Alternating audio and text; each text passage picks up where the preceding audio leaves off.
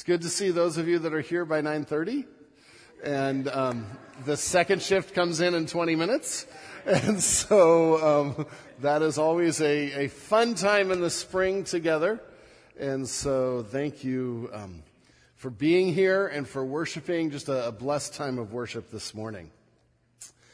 Now, what if I was to come in and say today that um, the Lord has been putting on my heart a new way to do ministry at Village? And that to get that property next door, we're going to take all of our, our tithes and offerings today. And um, the, the pastors and I are going to go to Vegas tomorrow. We're going to go all in on black, and we're going to see, see if this is God's will for us to get that property. What was that? What time do And this is definitely God's will for our church. What would you say to me? No, no, by. What is wrong? It's a new work of God.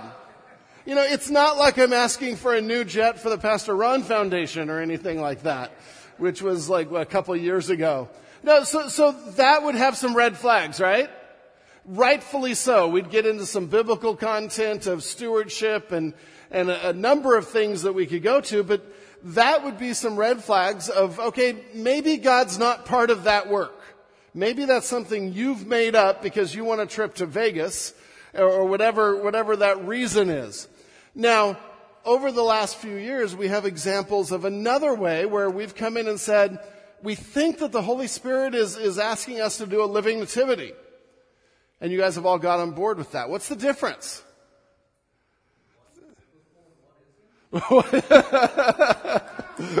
Amen, brother. One's biblical and one isn't. Thank you so much. Um, yeah, so, so there's different things that we would use to evaluate that. One's biblical and one isn't. One, there's confirmation within the people of God that, okay, maybe God is leading us this direction. And, and the other, I don't think there's very much confirmation to the Vegas idea. And so that's just a, a silly idea that isn't going to work. And, and so we have all of these dilemmas of how do we see where God is working and how isn't we, uh, how isn't He?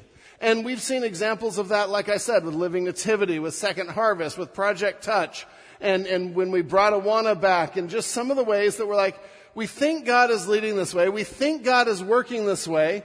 And, and so let's explore that and see if He is. But yes, there are things that we could explore that would definitely be not in, in Scripture, that would definitely be unbiblical, and things that we couldn't, should not pursue. And so we come to that, that discussion this morning as last week and the last two weeks we saw God working on Peter's heart and getting past some of Peter's barriers to ministering to the Gentiles. And, and suddenly Peter's with Cornelius and his whole household and servants and friends all come to the Lord, right? And the Holy Spirit clearly fell on them, which means the Gentiles were clearly believers.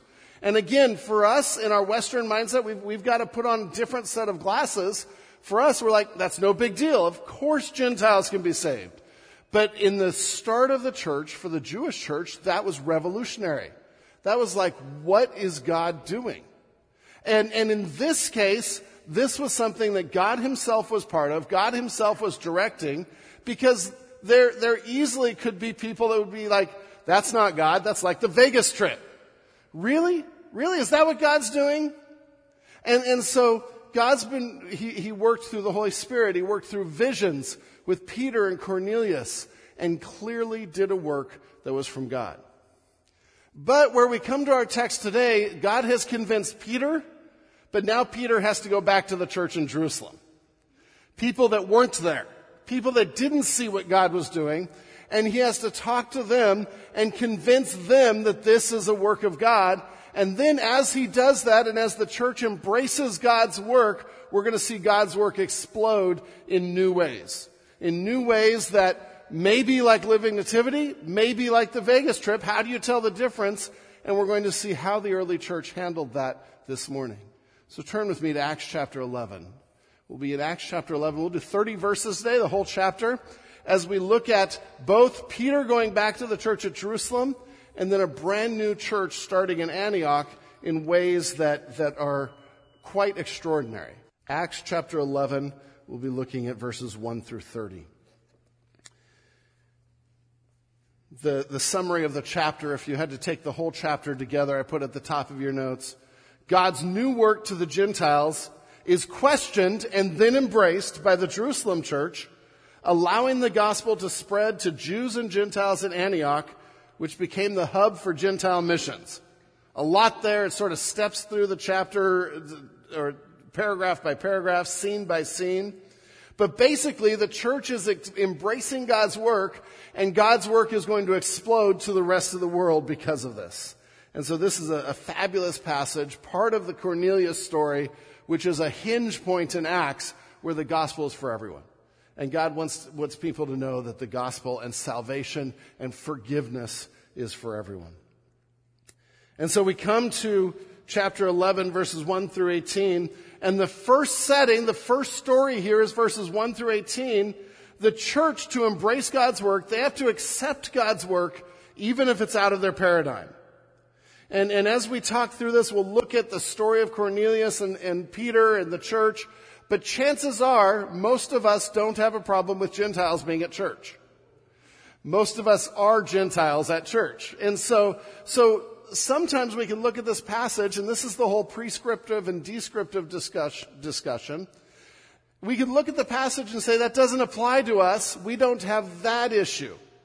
Or we could look at the passage and say, what's the bigger picture here? How can we be embracing God's work, even if it's out of our paradigm, even if it's, if it's something we're not used, used to?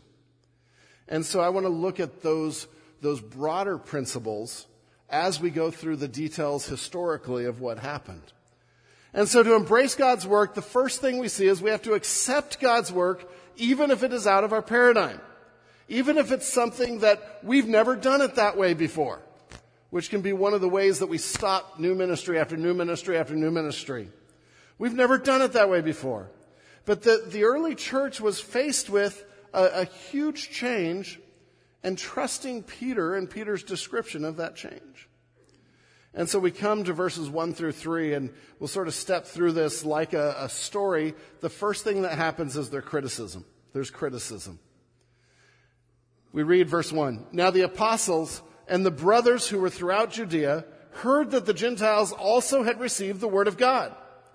So when Peter went up to Jerusalem, the circumcision party criticized him, saying, you went to uncircumcised men and you ate with them? Really? Okay, I added the, the really.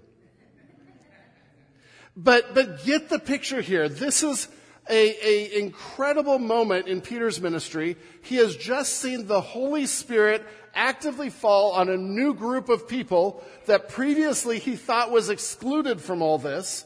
And he is on this spiritual high. Look what God has done. And he comes back to the church of Jerusalem and you would expect, let's praise God. Let's, let's, let's all celebrate together. But there's this group. Group it says of the circumcision party. And, and literally it, it means those that are Jewish by birth, but it probably is a little narrower. It's probably not all the Jews that are upset, but some sort of group that really believes to become a Christian, you have to become a Jew. And so they would hold that you have to proselyte into Judaism or as a Jew, and then you could be accepted in the church of God. If you're male, that means you have to be circumcised. You have to follow all of the traditions and things like that. And so there was a group, and, and they would call themselves, they would have called themselves the very conservative group in the church, that of course you have to do these things to, to be a believer. And so for them to hear that Peter witnessed to, to non-believers that the, the gospel fell on them and, and, or the gospel was received by them, the Holy Spirit fell on them, this would have been beyond what they could even imagine. And in fact, being raised with all the things we've talked about the last couple weeks with the food issues and, and they're unclean, thinking Gentiles are unclean. If I even enter their house, I'm unclean. I can't eat with them. And on all these, these separations that we saw in, in Old Testament law, although these are a lot of fences beyond that, that all of the things that, that God had used to keep his people separate in the Old Testament, God himself has broken down these barriers in the New Testament. And so, the, so Peter comes to Jerusalem on this spiritual high, and boom, criticism faces him. And that criticism, really interestingly, if you, if you look at it in verse 3, you went to uncircumcised men and preached the gospel to them. Well, no, that's not what it says.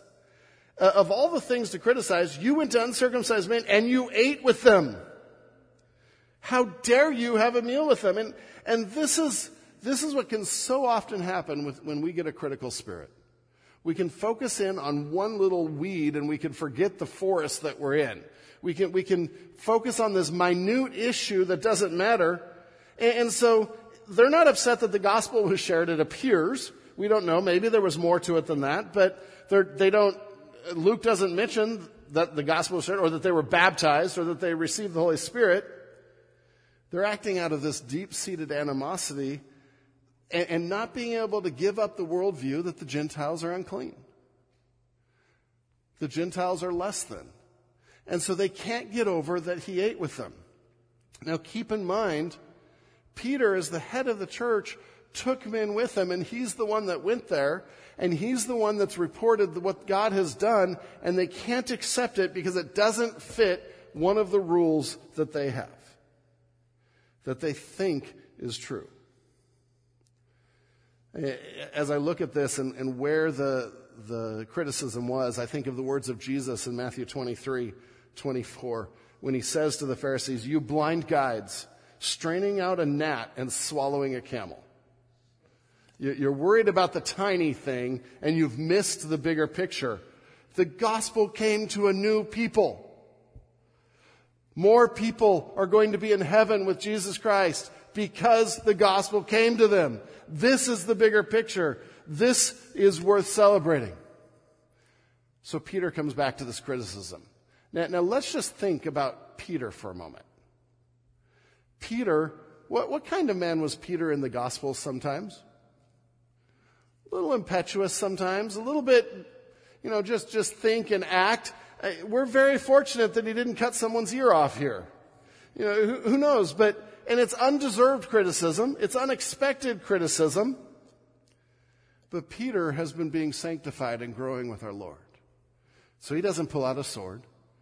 He doesn't put out a metaphorical sword of his authority and say, I am the head of the church. I am an apostle. It happened. You have to accept it.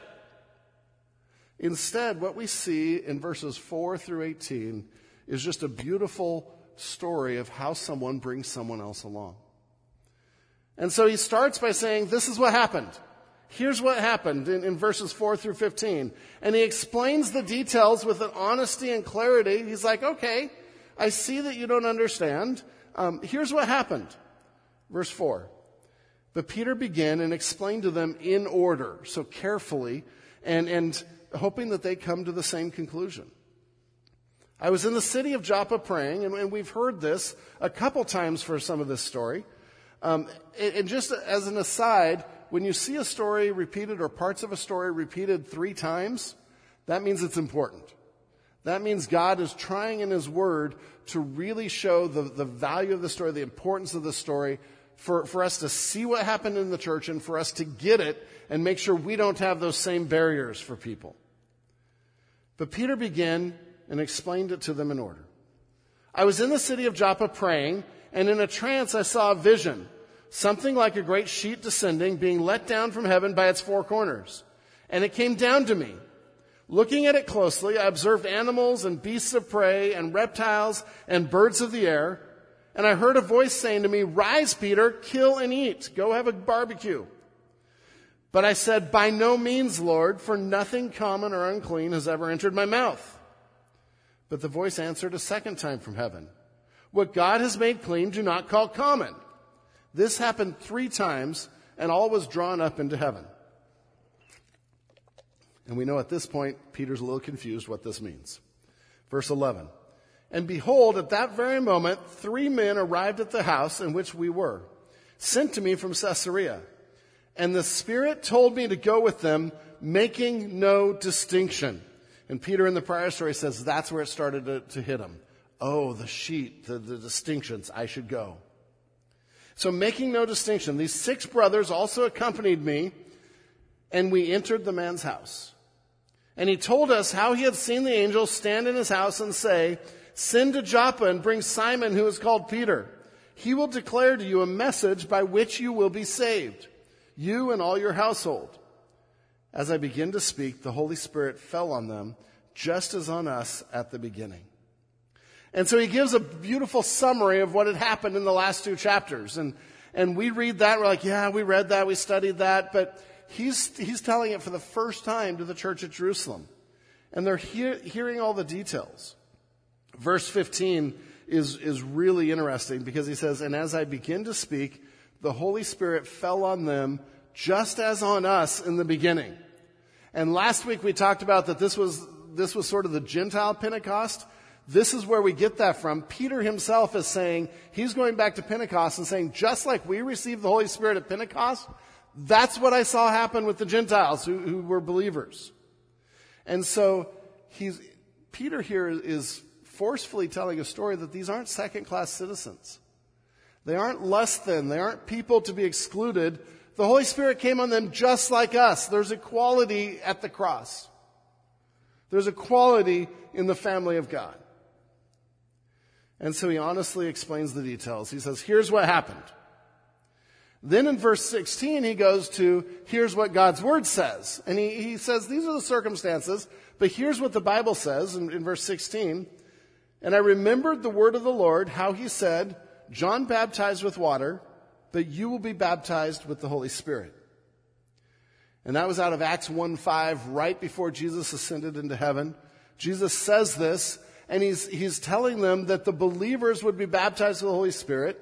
And so Peter here is using scripture to say that was Jesus' promise, and it happened to us, which means that was fulfilled in us, and now it's happened to the Gentiles, which means God has come to the Gentiles as well.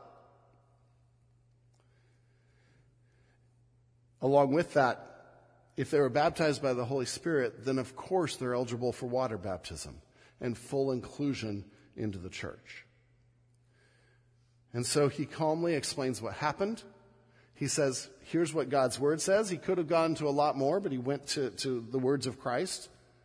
And then in verse 17, he says, and, and here's how God worked. And I, I love this one, this verse, because he really comes back to this is the work of God. Verse 17, if then God gave the same gift to them as he gave to us when we believed in the Lord Jesus Christ, who was I that I could stand in God's way?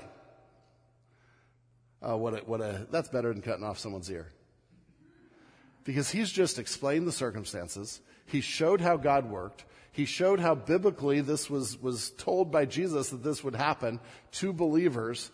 And now he says, this was God's way. How can I get in the way of it? And you wonder what the response would be. And so 18, when they heard these things, they fell silent. And, and it's not that they were stunned. The idea is their criticism stopped. They, they, they had nothing else to say because then we get the next phrase, and they glorified God, saying, Then to the Gentiles also God has granted repentance leading to life.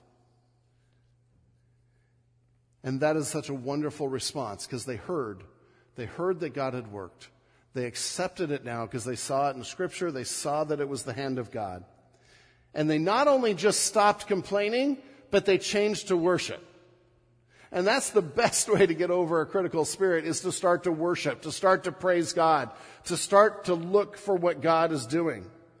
And they acknowledge then to the Gentiles also God has granted repentance that leads to life. They are now a full part of the church. They are now one of us. And so that meant at this point in time, and what it should mean is that they don't have to be circumcised. They don't have to become Jews to become part of the church. They are part of the church. Now we're going to see that those spiritual traditions of Judaism are very hard to let go of. And some of the times when we're raised with different ways of thinking, it's hard to let go of. And so we're going to see these come up again in Acts 15, and the church is going to wrestle with these again. But for now, for the first incursion of, God's work here into the tradition of the church, we see a good response we see a response of acceptance. Yes, they're going to have to deal with how to coexist with two different cultures. How does this work in the church? But this is a good first step. And I, I think of, of us, again, we're not dealing with this particular issue of Jew Gentile, but we deal with all kinds of traditions we hold on to. And can we still be in a church where people have different traditions than us? Can we still be in a setting where people believe different things than us on non essential matters? Or do we divide over these things? And do we embarrass God's church over these things? Or do we come together? When we think of even how church should be done, are we willing to say, okay, God, show us what you want in this situation? Maybe some of our own traditions, maybe some of our own spiritual prejudices, maybe some of those things have to be let go of for God to do a work. And I'm not talking about letting go of scripture. We're going to get to that in point three. I, am talking about those extra biblical things, those add-on things that are not directly said in scripture. What if God's work looks different than we expect? What if a ministry that someone brings up in the church isn't on our standard list of ministries that a church should do? Might we consider it? Might we say, what if? And explore if God is part of that. And this early church was faced with that. Now, now understand, this is a huge paradigm shift from how they've been raised. And, and, and I keep saying that because I, I think we struggle to understand how huge this is. But for the church even to stop, or, or even the segment to stop complaining and stop criticizing and praise God, this is a significant step and shows God working in the church at Jerusalem and the church being open to new ministries, to new people. And what a blessing that is. And so now the scene shifts to a different church, a different setting, and, and, and so this setting is now a new work in a different place. Again, mixing Gentiles and Jews, mixing people of different races, mixing people of different backgrounds, which is the beauty of what the gospel does. And so, as we come to the, the, the, first one was accepting how God is working. The second is starting to notice where God is working. Notice what He's doing. And if we're to embrace God's work, we have to be willing to accept that whatever He does is right. And then we have to start looking around and saying, okay, where's God working? In what ways is He working? What ways do we see Him working? This is coming to, to God and saying, you can make some of our plans instead of here's our ministry plan that you have to follow God. And so it's, it's really, for those that went through um, the Blackaby stuff, um, this had to do with noticing God's work and being aware of where God is working.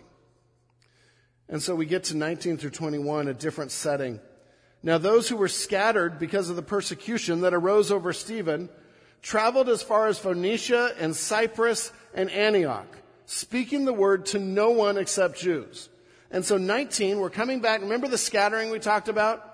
And God used the persecution of the church to spread believers all over. Now this is saying that also spread up north and that spread beyond Judea, that spread to other places. Verse 20. But there were some of them, men of Cyprus and Cyrene, who on coming to Antioch spoke to the Hellenists also, preaching the Lord Jesus Christ. Now, there's a lot to unpack there, and, and we'll get to use maps here to understand. But a couple of things. In verse 19, they're preaching just to the Jews. 20 is a contrast, and it says they came to Antioch, spoke to the Hellenists also. In this case, these Hellenists are Gentiles. They are Greeks. They are people that speak Greek. They are not Jewish in any sort of way. But let's pull up the map and, and just have some fun here. So we have Jerusalem down here. This is the, the church where Peter came back to. And this says in, in verse 20 that they were scattered, and we know that they were scattered all through Samaria and Judea here. So this is the area that, that really got to hear the gospel.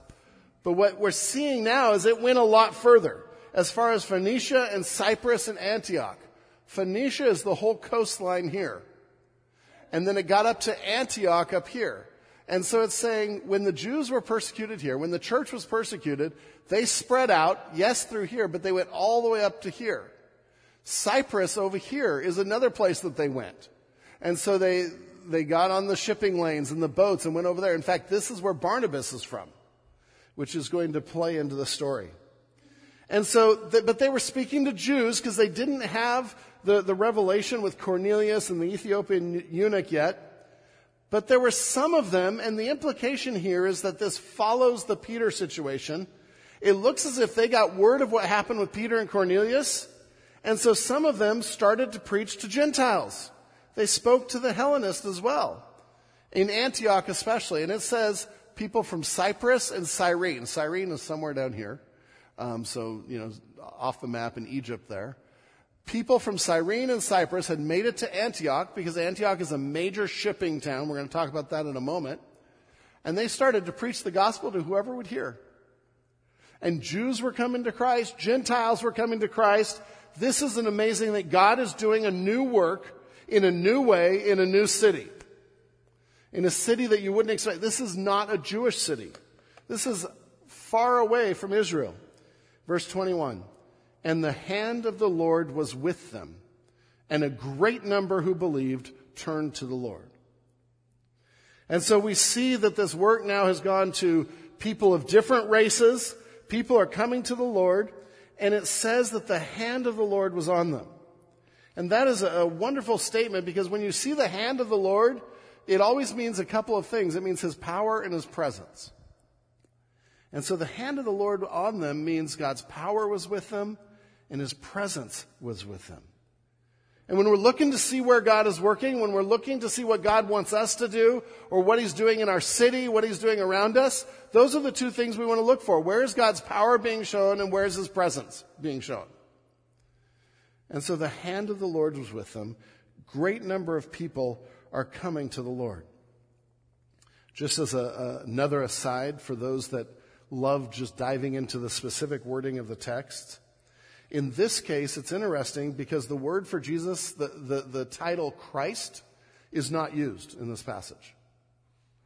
The word used is Lord, right? You see it all through it? Now, again, pulling all the pieces together for us in, in our Western mindset, Christ was a Jewish title that meant Messiah. To a Gentile audience, Messiah didn't mean much. And so here we see the word was used was Lord that He is master of our lives. He is superintending our lives. He is sovereign over our lives. And just even the wording shows that the gospel was being tailored, not the truth not being lost, but the gospel was being tailored for the audience that was receiving it. And so the hand of the Lord, his power and his presence are on them. This was happening by God's power not our own power. And when we think of church growth, I mean, I, have seen so many seminars on church growth. I've seen so many books on church growth, read some of them, been to, to all kinds of teaching on it. But in the end, the only ones I'll listen to is the ones that say God grows his church by his power. Because if it's by tricks and gimmicks, that's not God's power and that's not going to be a healthy church. And in this case, God is growing his church by his power. And so at, at, some of the seminars, if, if I hear, oh, if you would just do this, you could break the 200 barrier. If you just do this, you could be a 500 people. Get that jet for the Pastor Ron Foundation. It's not how it works. How it works is God asks us to be faithful and make disciples. Preach the word and make disciples. And then leave the growth up to Him. Because there is something special about a church that faithfully makes disciples like you all do and sends people out to minister as missionaries and sends people out to plant new churches and, and that affect the regions wherever they go. And that is a mark of a healthy church because God is at work. A couple of places where we see the phrase hand of God, interesting. We see it with Elijah in the Old Testament. We see it with Elisha in the Old Testament, Ezra, and we see John the Baptist. All said the hand of the Lord was on them. And we see it here. The hand of the Lord is doing a new group. a new work. And so we want to accept God's work, even if it breaks our paradigm. But if we're to embrace God's work, we've got to start looking for where God's look, working.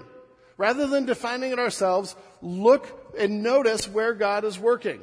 We're constantly trying to do this uh, at Village, uh, in elder meetings, in staff meetings. We're like, okay, what, what is God doing right now? What do we see God doing? What are we hearing from you all that the Holy Spirit's saying we should do? Because we don't want to be so tied into these are our five ministries and that's it that we, we miss opportunities. And, and I don't always know what groups are needed. I don't always know what ministries are needed. We're watching a, another change in demographics in Garden Grove. Might that provide more opportunities for ministry in the future? Might we be able to minister differently in our own community, in our own neighborhood, and reach more people? Those are questions we should be asking. I would love to say I have all the answers, but I want it to be the Holy Spirit leading, not me. And, and, and, so the Holy Spirit's going to direct, and we need to be open for that and say, okay, where is God working?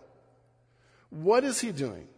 You know, if God miraculously, and it would take a miracle, gave us the property next door, then we need to start asking questions, what might God want to do with that? And, and see, okay, God, what are you doing? And we'll be part of that. It's a, it's a weird place to be for you planners. It's a scary place to be for you planners. But boy, is it a beautiful place to see as you see God, God's Spirit work. As you see what might happen. You know, I've mentioned Living Nativity, and we saw the results and the, the, the, the way that that has come together, the people that have heard the gospel because of that. I know our, our, outreach team is working on several ideas with teachers in the area and with first responders in the area and ways to bless our community that are going to be a little out of our comfort zone. A little bit of things we've never done before. But listening to God's people who are in prayer and thinking and, and just passionate about these things, I'm convinced God wants us to try some of these things. It's going to be good. It's going to be amazing to see how God works. And so we want to see where God is working. The third point is, and this is the one I referenced when I talked about the Vegas trip, which isn't happening. We're joking, right? You all know we're joking. Um, yeah. the third point is, is we need to confirm God's work. We need to confirm God's work. It is never enough for me to stand up here and say, this is what God wants Village to do. Always, always, we as a church family should go to Scripture and say, is this biblical? We should ask for confirmation from the Holy Spirit. This is why we have an elder board and a plurality of elders, which I believe is a biblical way that churches should be structured. We want to confirm God's work. And in this case, Barnabas is the man. He's the man chosen to confirm, and he joins God's work in Antioch. But let's read 20 through 2 through 24. The report of this came to the ears of the church in Jerusalem, and they sent Barnabas to Antioch. So, so catch this. The church is exploding in Antioch, and if you remember where it was, sorry, I'm making them work in the back. Antioch's a ways away from Jerusalem. Here's Galilee and, and, and all the area where Jesus grew up and, and ministered. And so this distance, word finally gets back from Antioch to Jerusalem, hey, something's happening here. Jews are coming to Christ, Gentiles are coming to Christ, the church is exploding. And so the, the first response appears to be from the church, that's great, but let's send somebody to check it out. And, and this sending Barnabas, especially the choice of Barnabas, this is very evidently not a criticism or not let's go correct them and get them back in line. Remember Barnabas' nickname? encourager, right? Son of encouragement. And, and so they send this man who is a godly man, and we're going to see his credentials in 24, a godly man, but also an encouraging man to go check things out. Because they, as a church and as, as, as leading the church, have a responsibility to compare what is happening to God's Word. Is this from God? There are a lot of movements that we see in churches that are, are orchestrated by man that, that we can look at and say, that's not from God. And, and no, we're not going to go into a lot of details. That's a sidetrack. But we want to make sure what we're doing is from God. And so in 22, Church of Jerusalem hears about it. They send Barnabas to Antioch. Hey, go check it out. Now, he's a great choice too, because remember who was doing some of the evangelizing in Antioch? Men from Cyprus. Where's Barnabas from? Cyprus. He probably knows some of the people that are helping start the church at Antioch. And so there's some affinity there. He would understand. And so Barnabas goes. 23, he gets there. That was a quick trip. When he came and saw the grace of God, he was glad and he exhorted them all to remain faithful to the Lord with steadfast purpose. So Barnabas shows up. He looks around and says, this is from God. This doesn't violate scripture. God is at work. In fact, this is God's grace going out to his people. This is beautiful. And his admonition to them, it's not a criticism. He exhorted them, he encouraged them all. Keep it up. It's really what, if you could paraphrase that, keep it up. This is, this is from God. Don't stop. Be laser focused on this purpose. And then 24, we see his credentials. This is Barnabas. For he was a good man, full of the Holy Spirit and of faith.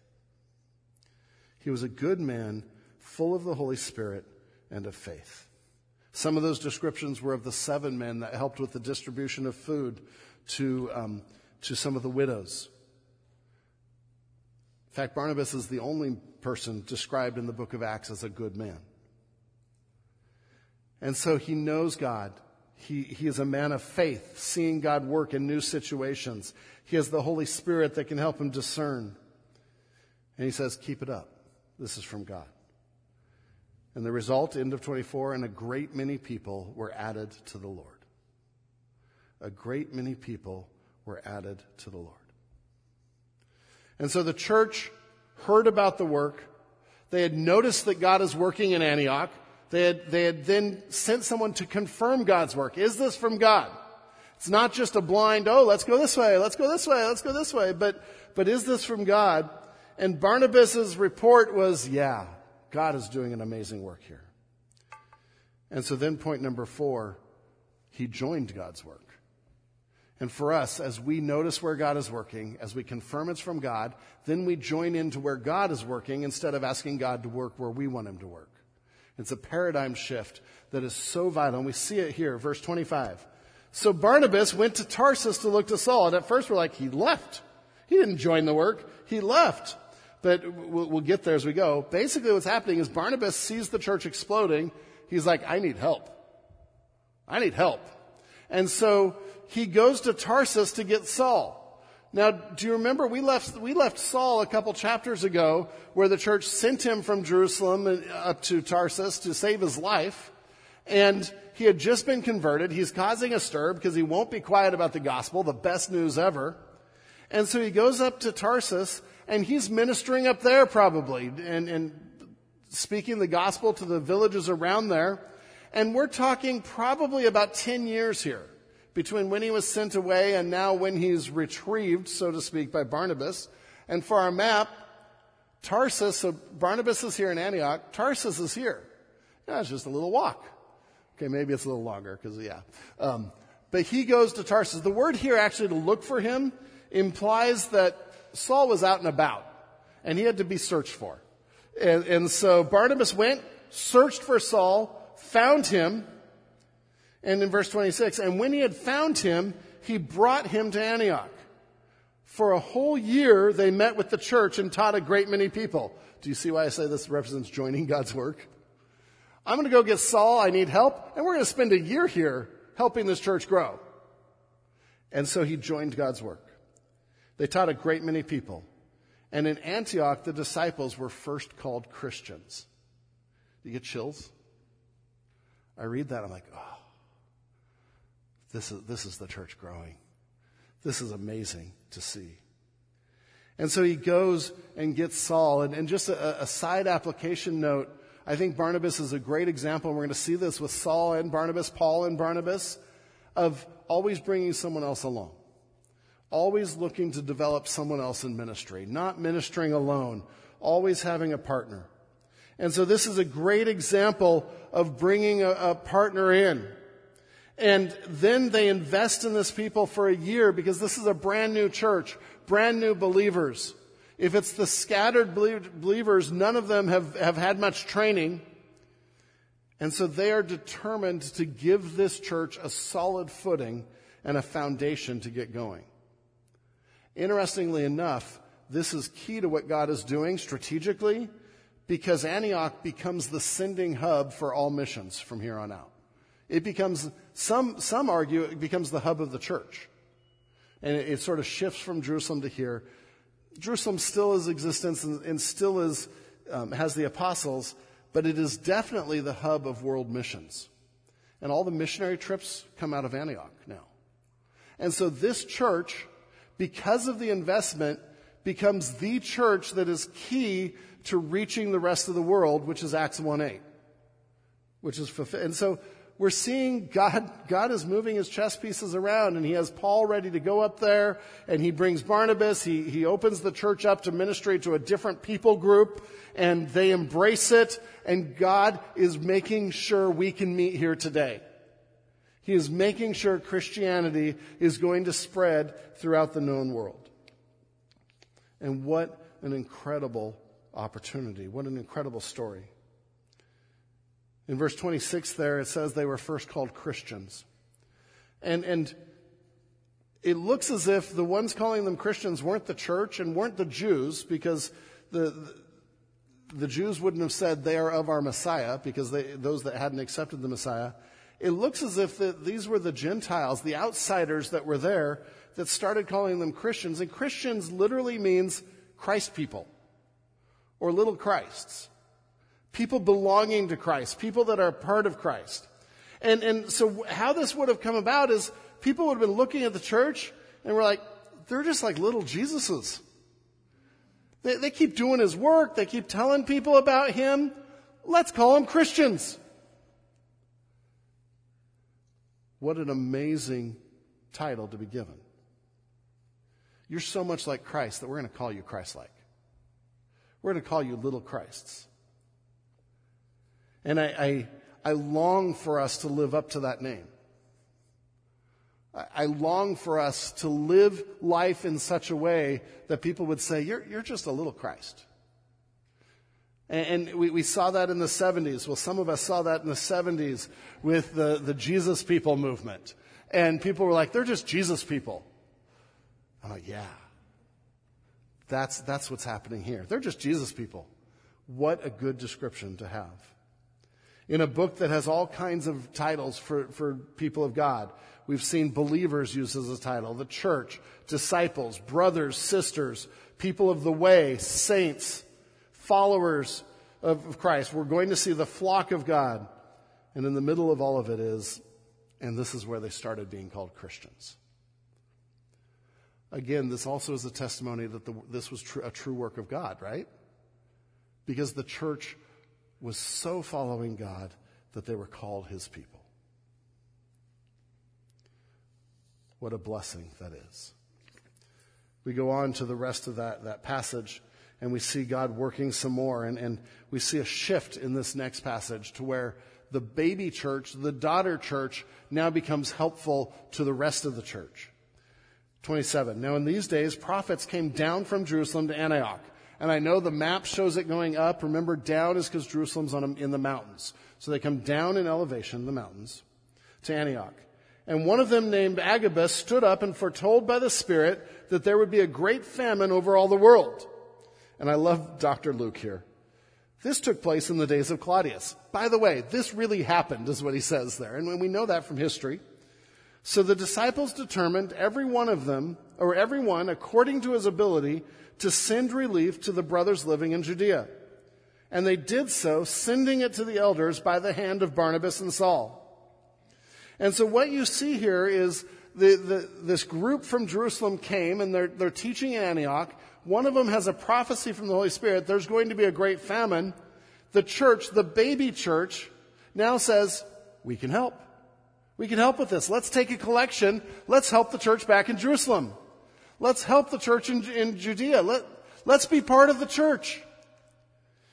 And when we truly include people in the church, when we truly make people feel a part of church family, they become church family and participate in the responsibilities and the help of church family.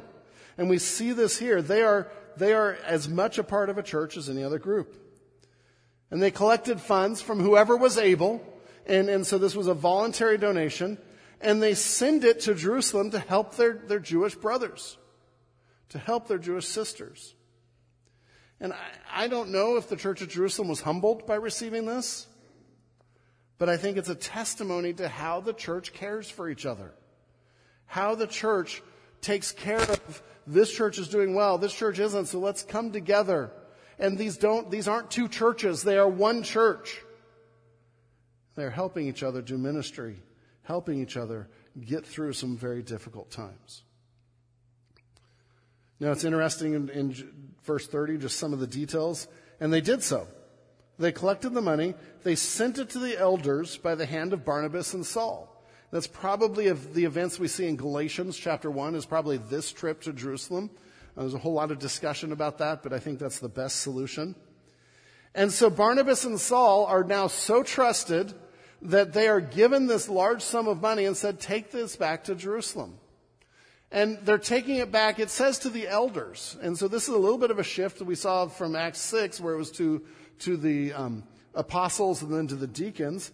In the 10 years that have gone by, it looks as if there's a little more structure in the church, and they now have a group of elders, and the elders were responsible for collecting the money and making sure it got to people in need. And they would sometimes use the deacons or use some of the other men to help them, but they brought them to the elders and laid it at their feet and said, Use this. Use this for the church. Know, all of this all of this in chapter 11 is showing us that God has done a new work in the church. That it wasn't just Peter with Cornelius, it wasn't just Philip with the Ethiopian eunuch. He has done a new work in the church and opened up the gospel to every human being. And we praise God that that's the truth. And so we see the church now accepting that. We see the church embracing that work of God we're going to see in the rest of Acts the result of this chapter. As Antioch now, as I said, sends out missionaries and becomes the hub for missions work to the rest of the Gentiles. But then as we come to a, a close on this passage, we want to continue to ask ourselves questions about our day and age. How can we learn from this? How can we see God's work and be part of it. And, and so we need to accept those four points. We need to accept God's work, even if it's out of our paradigm, if it's biblical. Second, we need to be looking, where's God working around me? What, what's God doing in Garden Grove? What's God doing on Borough? What's God doing at, at Village Bible Church? What's on people's hearts? And then we need to evaluate that with Scripture. We need to test that and examine that. And if it's from God, we need to join in. Even if it's something that we're not used to, even if it's something that we haven't done before. And so some questions that come out of this text today. One of them is what new ministry might God want me to be part of? What new ministry might God want me to join? Because I, I, I see God working there and I want to be part of that and I'm passionate about joining God's work. Another question would be, are there new groups of people around church around our neighborhood or our neighborhoods at home, our schools or our work? Are there new groups of people there that God might want me to reach out to? We live in Southern California and demographics are changing seemingly on a monthly basis. So how are we reaching new people coming into Orange County? How are we reaching the people already here? We need to, to always be looking for this. You know, another question to ask is what might we do together outside of an official ministry? Sometimes I, I love official ministries, and, and, we have a lot of ministries that are essential to, to what God's doing at Village. But I love it even more when God's people just work on their own. Um, not, not alone, but band together and do ministry together in their homes, in their neighborhoods.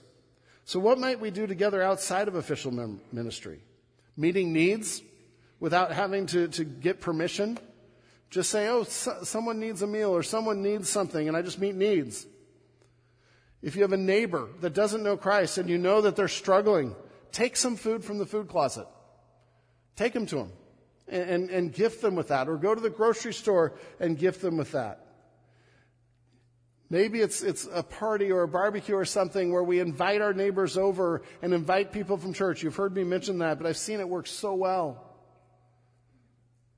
But what might we do outside of official ministry? Just because the Holy Spirit's prompting. Am I partnering with other leaders?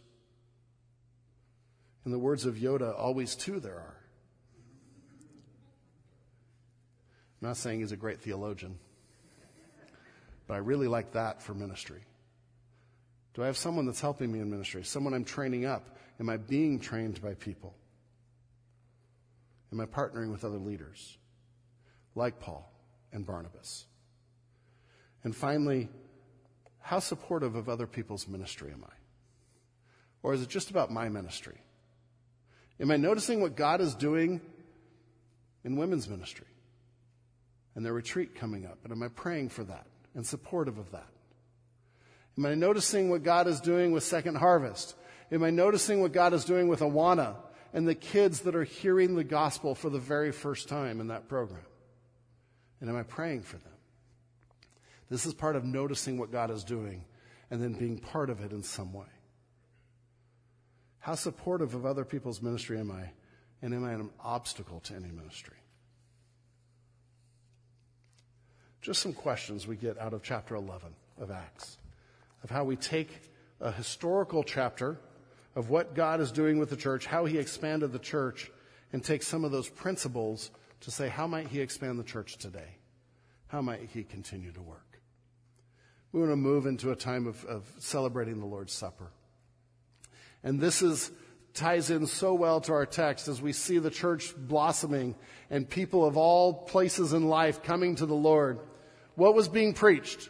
What was being preached in Antioch? What was being preached is that Jesus Christ came as Lord of our lives, and we are sinners, and we can't save our, as sinners, we deserve death. We can't save ourselves, but Jesus Christ came and took the penalty for that sin on himself.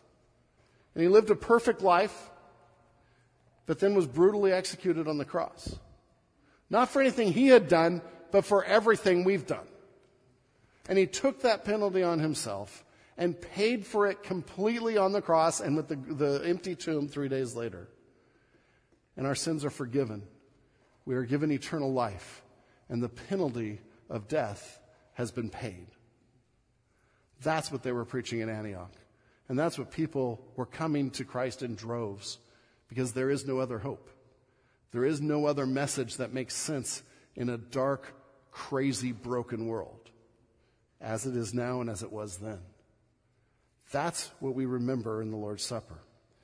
And so this is a table for those of you that have made the choice to become Christians, little Christ, or followers of Christ.